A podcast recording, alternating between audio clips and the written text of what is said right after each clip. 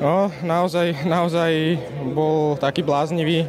Vyhrávali sme dvakrát o dva góly, dvakrát nás dorovnali, potom sme my ich dorovnali, takže naozaj veľa gólov a veľmi ma mrzí to, že takto sme od došli na konci. Vyhlásili ťa za najlepšieho hráča, dal si dva góly. Ako si prežíval tie emotívne, euforické momenty? To ma samozrejme teší, tak e, je to super pocit tie góly dať, ale, ale ako hovorím, tá prehra od malička proste chcem vyhrávať a boli to, no.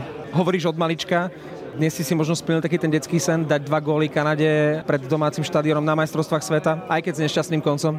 Priznám sa, že už sa poznám a viem, že sa mi bude ťažko zaspávať, ale budem na to mysleť a ešte o to viac, že takto sme o to došli, takže to ma to ma mrzí. Čo hovoríš na tú hru celého štvrtého útoku? Ja si myslím, že v reprezentácii, aké je každý, každý hráč a každý útok už platný na oboch stranách ihriska a takisto náš útok môže dať góly. Dneska sme to ukázali a snažíme sa pomáhať týmu čo najviac, čo od nás tréner chce a ak pridáme takúto nadstavbu, tak je to super. Akí boli Kanadiania? Hrízli, hrozilo to šarvátkami, bitkami, zdali sa mi príliš nervózni? To je ich hra, oni tak hrávajú, sú na to zvyknutí a my sme to aj očakávali od nich a bohužiaľ, no.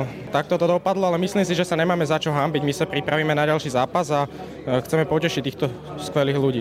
Provokovali ťa Kanadiania? Možno bol si pripravený sa pobiť? Pripravený pobyt som nebol, nakoľko mám problémy s prstom z minulého zápasu, ale, ale ako určite provokácie tam boli, samozrejme, to je vždy. Čo hovoríš na tie záverečné sekundy, ktoré rozhodli?